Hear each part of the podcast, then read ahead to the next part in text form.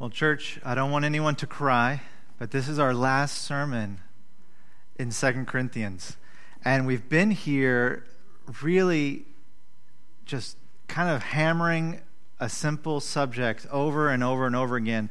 And I'm sure some of you are actually quite tired of it and you're ready to do something a little more positive.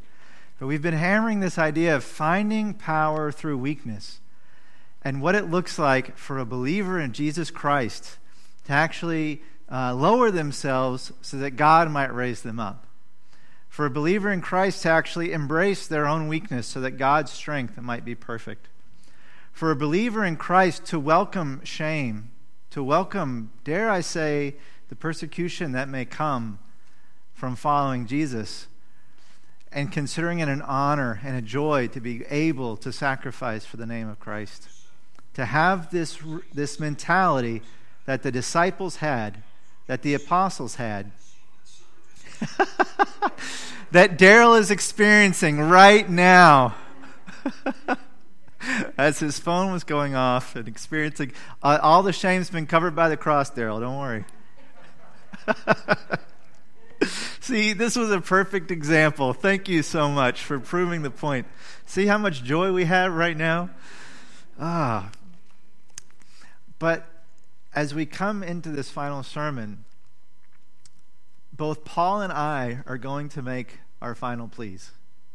Our final pleas. Because one thing that we know about the Scripture is that the Scripture was written to a particular people in a particular moment, to a particular situation. It was written to them, but it was written for all of us. It is not appropriate for us to just read the Bible as a history lesson in fact, when we finish this letter, there will be a big question mark because Paul has been challenging the Corinthian church to respond a very particular way to a challenging circumstance. If you recall, there are these outside leaders who have come in and they've basically been accusing Paul of being weak, of not being a very good apostle, not being someone worthy to be followed. And Paul says, Look, it's not my reputation that's on the line, it's the gospel that's on the line if you're going to follow these other people who are living contrary to the way of Christ, and you're going to abandon me, and I live the way of Christ, Paul says, then, then you'll be abandoning the gospel. And he calls them to come back in this final plea. And the book or the letter will end, and we don't get to know what happened. We don't know exactly how the Corinthian church responded. We have hints.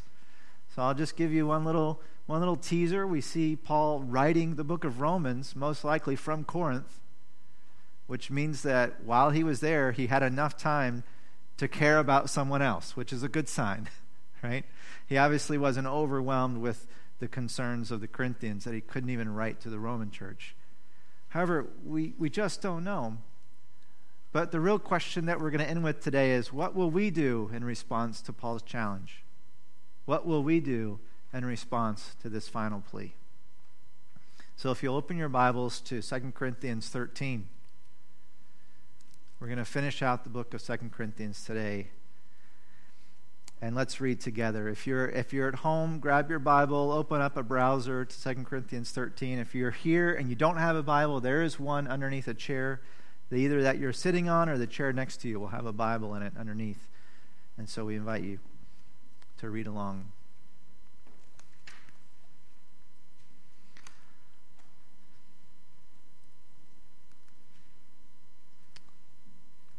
So, Paul is going to now make his case, his final case, for the Corinthians to repent from their behavior, from their attitudes, and turn back not only to him, but more importantly to Christ. And he says this This will be my third visit to you. So, Paul first went to Corinth when he shared the gospel with these, with these Gentiles, with these, uh, some of them were, were uh, God-fearers, Gentiles who they believed in the God of the Old Testament, they believed in the God of Israel, but they had not gone through a conversion process to become Jewish. But they were following the Lord in some way. There were people who were very far from the Lord. They were involved in cultic practices and false religions and mystery cults. And there were people, there were even some Jews who had, con, who had uh, embraced Christ as their Messiah, embraced Jesus as their Messiah And they're all here in Corinth together in this church. And this church exists specifically because Paul went to Corinth and he planted the seeds of the gospel. And God caused it to grow and produce this wonderful fruit, which was the Corinthian church. And his second visit, he describes in this letter as a painful visit. He went to Corinth to try to correct an error there, and it was a hurtful time. He left sad. He left with everything still up in the air, none of these issues resolved. And so he's writing this final letter to go ahead of him so that when he arrives, they'll be ready for his visit. He says, I'm coming to visit you a third time. And he quotes uh, the Old Testament here. He says, Every matter must be established by the testimony of two or three witnesses. And Paul's not using this in a legal sense. He's kind of making a, it's almost a metaphorical use. He's like, I came once, I came twice, and now I'm coming again. So there are your three witnesses. He's not making a legal case yet. But he says, I already gave you a warning when I was with you the second time. I now repeat it while absent. On my return, I will not spare those who sinned earlier or any of the others. If you remember in the last chapter, he kind of ends talking about people who needed to repent of their sexual immorality and debauchery and things like that, front, that he actually addressed in the first letter to the Corinthians.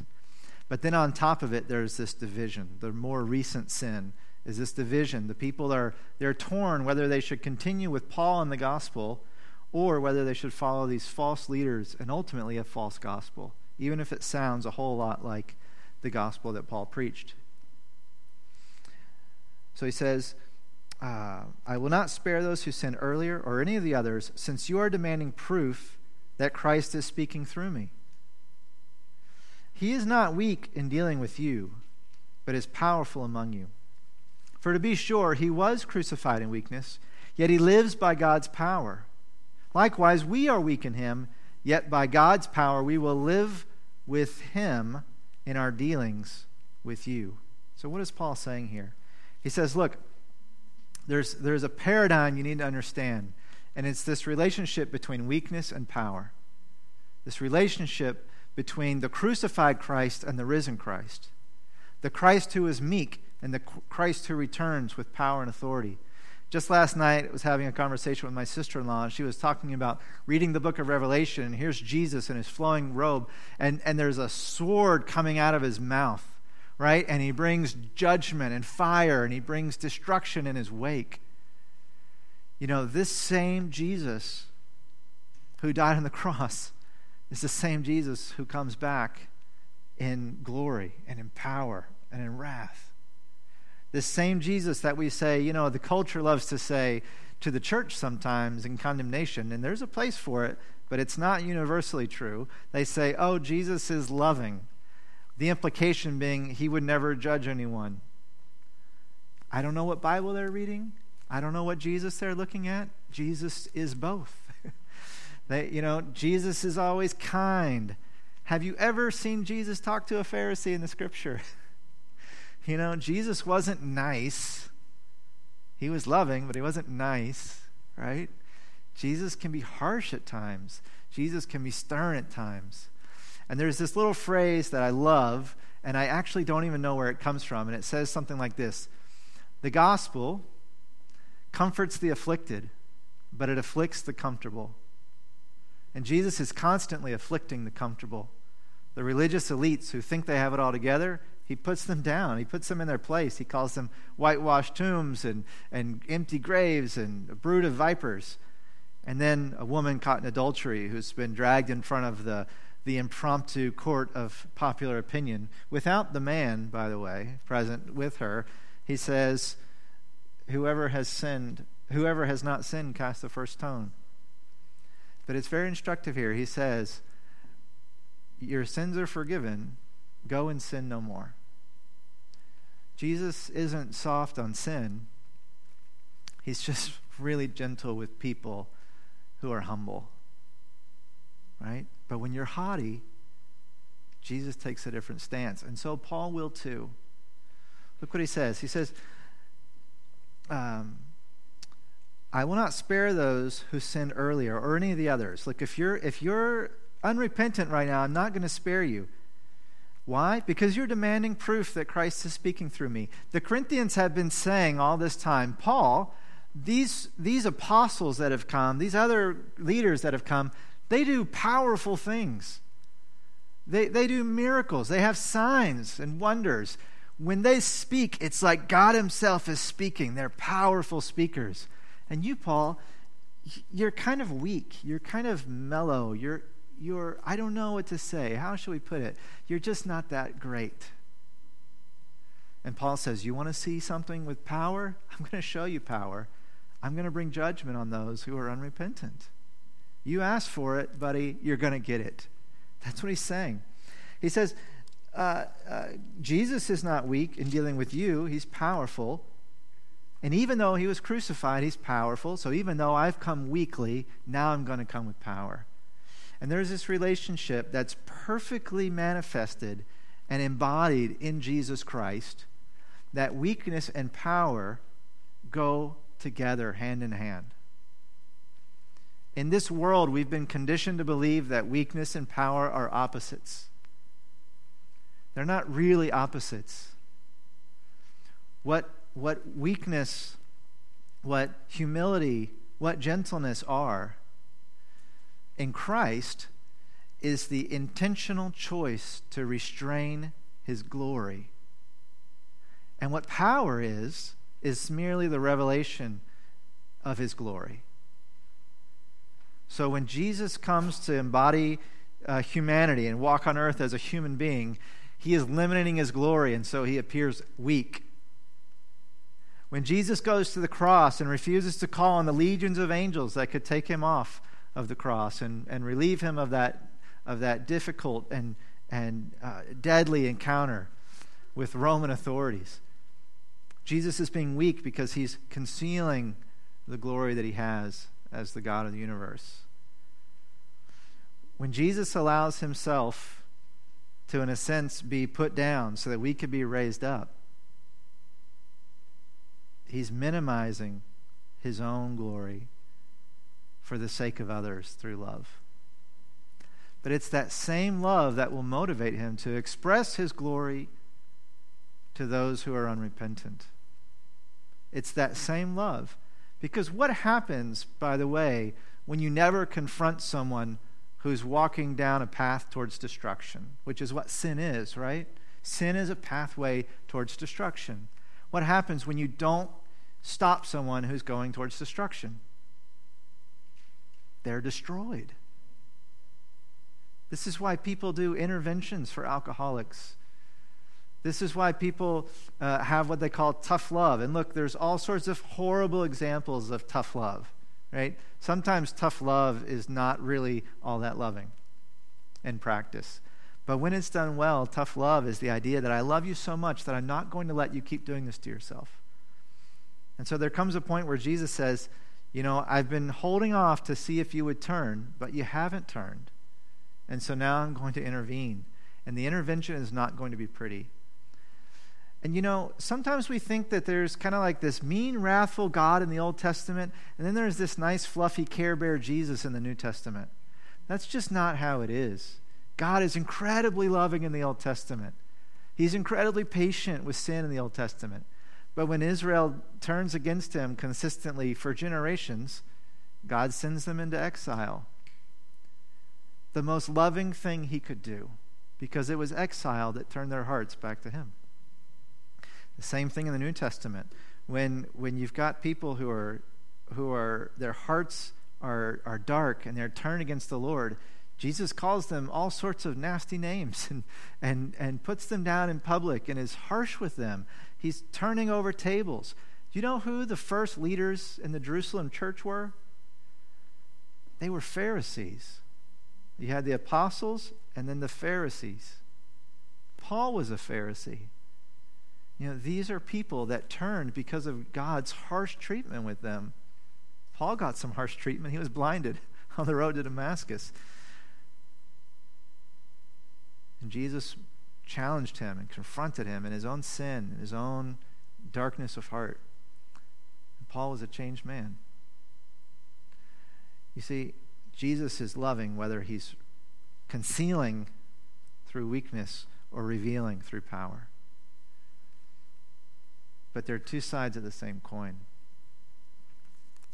So Paul says, look, you know, a true Christian leader will be like Jesus. He says, likewise, we are weak in him, yet by God's power we will live with him in our dealing with you. And what he means is, we looked like the crucified Christ when we were with you, but we're going to look like the resurrected Christ when we come, when we come back, because we're coming back in strength and in power. And a true leader will use power only as necessary for correction at the right time. And it's never for the sake of themselves. You see, we see all throughout the book of Second Corinthians that these other leaders, they use their power to puff themselves up. But Paul only uses his power to build up others. Paul only uses his strength to correct people who are on a pathway to destruction. He doesn't use it to justify his apostleship. He doesn't use it to gain money or influence. Throughout the letter, he's used his weakness to gain influence. He'll use his power to correct when the time is right, when Jesus ordains it, right? And so he says, Look, because Jesus hates your sin and because I hate your sin, I'm not going to let it stand. I'm on my way, and when I get there, it's not going to be pretty. And you're going to see what apostolic authority really looks like. Now, what could Paul do? Well, he could literally declare the entire church outside of the will of God and what we would call excommunicate them, to take them out of fellowship with the rest of the churches, and to declare that the gospel is not in them, that they have not shown proof of the gospel being at work in their hearts because they've been, uh, they've been in this place of, of opposition to Paul and, more importantly, to the message that he was preaching. Now, how, where do we see that happening today? I mean, you could almost throw a rock in New England and hit a church that's not following the Lord, that's not submitted to the gospel, that is, and I would say, um, confidently denying the scriptures and the gospel. You know, it's interesting that in the book of Revelation, which I brought up earlier, there's no rapture in the book of Revelation. The, the idea of the rapture comes from different parts of the New Testament, but not in the book of Revelation. Do you know what the church is doing in the book of Revelation? Uh, it's being judged by Jesus Christ. Jesus is going to these lampstands and he's removing them from churches, which I think is a symbol of removing the Holy Spirit from these churches and God's favor from these churches. Jesus' interaction with the churches in Revelation is judgment for the most part. It's not, it's not uh, you know, calling them out in the sense of calling them out of danger. He's calling them out in the sense of saying, You're wrong and you need to fix this. And judgment is coming, and this is your last chance. This is the attitude that Paul is displaying here, right? And so he goes on to say, Look, if that's the case, if the case is that, that you've been found lacking and you're unrepentant, then it's time to examine yourself. You need to take stock of the situation. Look what he says. Examine yourselves. This is verse 5. Examine yourselves to see whether you are even in the faith. You know, this whole time the Corinthians have been tr- pretending that they're a judge over Paul and they're testing him to see if he's a true apostle. He says, Look, you have no business testing me. The Lord has tested me. Test yourself. Be the judge in your own life. Why don't you take that mirror out and see if you pass the test yourself? Do you even have faith? Test yourselves. Do you not realize that Christ Jesus is in you? Unless, of course, you fail the test. Now, what is he doing? Paul is doing something uh, uh, juicily uh, intelligent here. I mean, he's just, he's going to lay a little trap for the Corinthians, and it's just fun to watch him set it and to see how they're going to walk into it. He says, Look, do you not realize that Jesus Christ is in you? Unless, of course, you fail the test. And I trust that you will discover that we have not failed the test. What is he saying? He says, Look, you're going to examine yourselves, and you're either going to find that Jesus isn't in you, or you're going to find he is in you, and he's this Jesus who was the crucified Savior as much as he was the resurrected Savior. You're going to find this Jesus who embraced weakness as much as he embraced power. And this is a little cutting reality here for the Corinthians. They either have to remain eager for power and admit that Christ is not in them, or they have to agree that Christ is in them and let go of their desire for power. The way they were doing it before, they were using their power to judge Paul. Now Paul's using their power for them to judge themselves. And he says, You're not going to find that we failed the test. We have embraced, meaning Paul himself, I have embraced this Christ who is both weak and strong. Have you? He says, Now we pray to God that you will not do anything wrong. It's like, I don't want you to fail. I don't want you to sin. I don't want you to continue in this disobedience. Not so that people will see that we have stood the test, but so that you will do what is right, even though we may seem to have failed. Paul has set himself up to actually go deeper into weakness on behalf of the Corinthians. Because the claim has been, Paul, when you show up, you're weak. In your letters, you're strong. And then you show up again and you're weak again. So now Paul is writing him a very strong letter. And he says he's coming in power. But if they repent and they embrace the Jesus Christ who is both weak and strong, if they embrace this paradigm of, of humility, paradigm of meekness, then Paul will not come in strength. He will come in weakness again. Thus, proving their point, shaming himself, but they'll be better off for it. And here we have the second paradigm of a Christian leader. A Christian leader, a good Christian leader, will not only use the power of God to, to confront sin, a good Christian leader will humiliate, and not just humble, but humiliate him or herself if it means that someone else will be raised up. It's an attitude that says, I will suffer shame for the gospel and the people that I serve. Right? Would these other leaders do anything like that for the Corinthian church?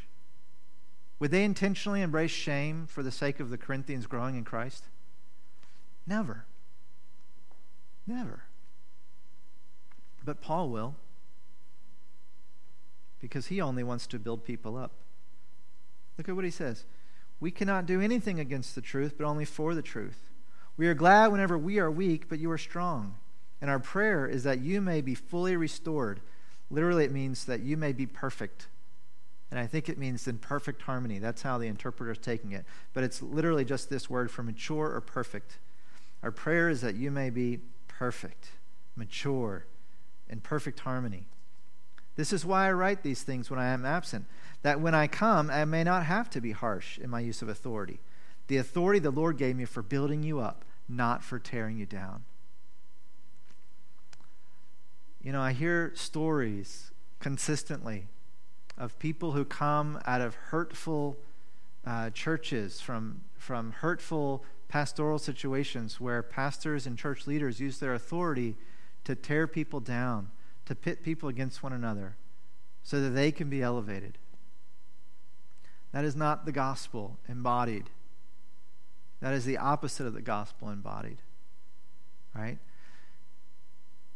And what Paul says is, he said, Look, I'm not going to use power to tear you down. I won't use the power of God in me, the authority that I have, to do something that will hurt you. I will only use it to raise you up. And if your complaint is that I'm not displaying power, then just keep sinning. Then you'll see it. Just keep going away from the Lord, and you'll see that power on display. But when you follow Christ Jesus, you will not see Paul or a good Christian leader exerting their authority simply to exert their authority. You know, this goes for all types of power and all types of leaders. If you are a leader in your workplace, if you are a leader in your home, if you are a leader in your family, in your community, wherever you are, only use power for building others up. And what it looks like is it looks like you not getting as much glory. It's that part of Jesus that says, I'm going to conceal my glory for the sake of someone else. Right? It's, it's where, where you're constantly uh, congratulating others for the job well done, even though you had a big part in it. It's intentionally uh, taking the blame for your team, even though it probably wasn't you who messed up. Now, this is what it looks like to be to embrace the gospel. Right? It's not just embracing the fact that Jesus died and rose from the grave. It's embracing who Jesus was, the way he lived. And we see an example of it in Paul, a really good example. So Paul's basically saying, look, it's better for you to follow Christ and then we be thought to have failed than for you to not follow Christ and we be proven to be right. So he's going to take the punch, he's going to take the hit. But it really is telling here, you know, this, this, this dynamic between weakness and power. Paul is still saying, look, if, if you're going to pass the test, you have to embrace weakness. If, you, if you're going to say you're a true believer in Jesus Christ, you have to embrace the weakness of Christ, not just the power of Christ. Now, I don't know if there's anyone in the world who only embraces the weakness of Christ and never embraces the power of Christ. That would also be wrong. But our temptation typically is not leaning in that direction.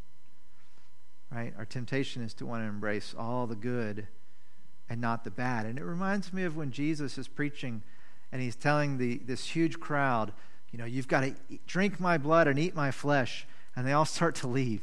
Jesus is constantly pushing people away. And he turns to his disciples and he says, Are you going to leave too? And they say, Lord, where else would we go? They don't say, Oh, this is a great message. We're going to stay because your message is wonderful. They don't say, Oh, we're going to stay because this is going to bring us what we want. It's going to give us glory. They wanted glory. They were asking for glory after this moment. Hey, Jesus, can I sit at your right hand in the throne room of heaven? Goodness. They didn't get it. No, they said, We're going to stay because, you know, where else will we go? Where else will we go? I mean, there's no one else, there's no other game in town. You're the only one who have the words of truth. So we'll, we'll stay, Jesus, even though it's hard, even though it's scary, even though you're driving people off and you're close to driving us off, we'll stay because we know that you're the only one that has what we really need. That's what this process is like. It's saying something like, I'll embrace the weakness of Christ because I know that's only that's the only way I'll ever be able to embrace the power of Christ. Right? I, I don't like it. It's not fun. But it is the biblical, God given, Jesus oriented way to find the power of God is to embrace weakness. And then, after telling them to examine themselves, Paul gives them the final charge. He says, Look, I want you to be restored. I want you to do the right thing. Repent. Turn to the Lord. Turn to me. do what's right. He says, Finally, brothers and sisters, rejoice. After all this long letter of weakness and shame and powerlessness and suffering and hardship, he says, Finally, rejoice. Why can he say that? How can he say that?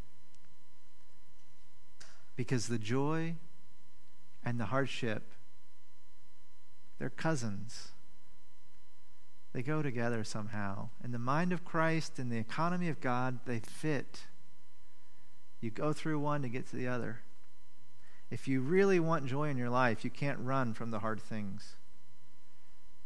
If you really want peace in your life, then you can't make peace your priority. You have to make facing difficulties your priority. That's the only way you work through them. That's the only way you find peace on the other side. Brothers and sisters, rejoice. Strive for full restoration. Again, it's just in the Greek, it's just the word perfection, maturity. Um, and, and the interpreters are interpreting it as perfect harmony here. Strive for this maturity, perfection, harmony. Encourage one another. Be of one mind. By the way, how do you become of one mind with someone you disagree with? It usually takes some unpleasant conversation. It usually means intentionally going into the areas you disagree about, hashing it out, making your points as forcefully as you can, but also listening as graciously as you can to theirs. And then finding some common ground that you can land on together. Uh, another word for this might be a debate or an argument. Now, some arguments are fruitless, some arguments are fruitful. It takes wisdom to know the difference, but you don't get you don't become of like mind with someone without going through that difficult process. It's impossible. The only other way would just be to forget what you believe and just take wholesale someone else's opinion. Right? Live in peace, he says. Live in peace. How do you live in peace? Peace takes effort. You know, I was thinking just yesterday, and I don't know why I was thinking about this, but I grew up in a huge church.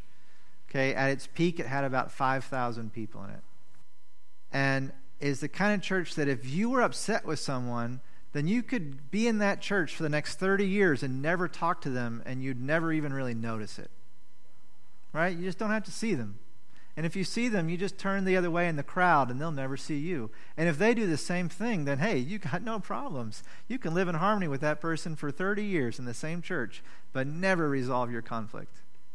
I don't even know if that happened. I'm just saying it's possible. You get the point, right? And then I was thinking, could that happen in our church? And I'll say this if you did that here, it'd be a lot harder.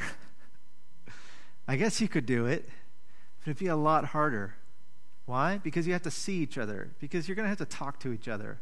Because if you avoid each other, it'll be obvious. Right? But here's the thing that discomfort is better for you than the comfort of being able to avoid someone for 30 years and, be the, and call yourselves, you know, part of the same body of Christ. And this isn't to down big churches, it was just a thought I had. So Paul's saying, look, you need to go have those difficult confrontations. You need to have those difficult conversations.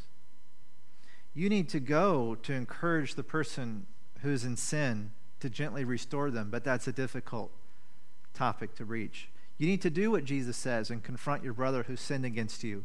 And if they turn to you, you've won them over, fantastic. But if not, then you go again with someone else.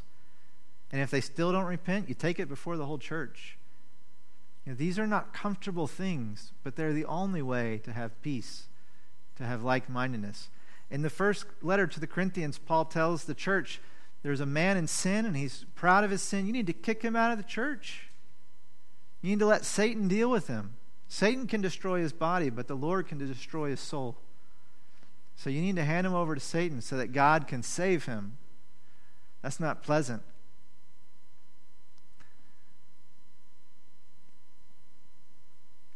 But if you do this, look what he says.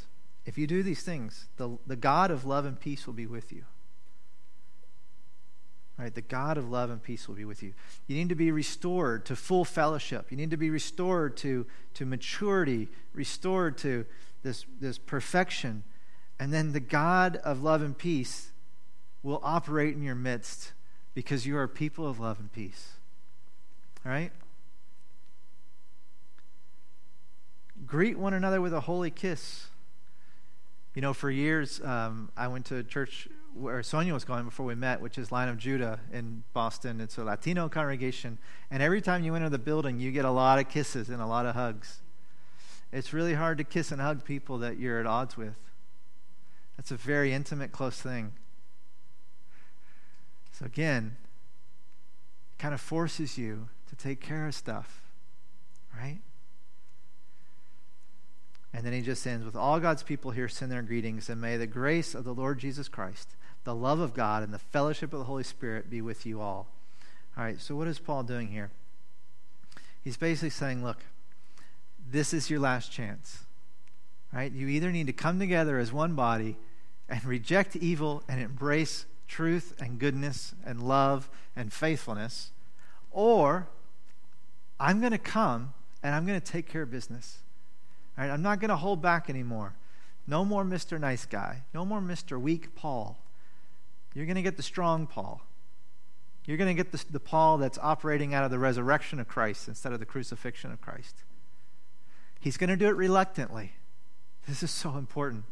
Paul embraces the power of God reluctantly and embraces the weakness of God as a norm. Do you see that paradigm? I mean, if you've been with us in this book over the last few months, you have, ha- you have to have seen that paradigm. Paul embraces the power of God reluctantly, and he embraces the weakness of God as a standard, as normal. That's the way he is most of the time. And he's giving them an ultimatum. He says, Look, you're either you're going to go one of two ways here. You're either going to continue to pursue only the power of God, in which case you will have failed the test. And by Christ's word, and by Paul's words, he means Christ is not in you. Because there should be some fruit of the, of the living Christ in you that would help you to be drawn to the things of Christ. And that's not just power. He says, or you will embrace and pursue the crucified and weak Christ, and you will pass the test.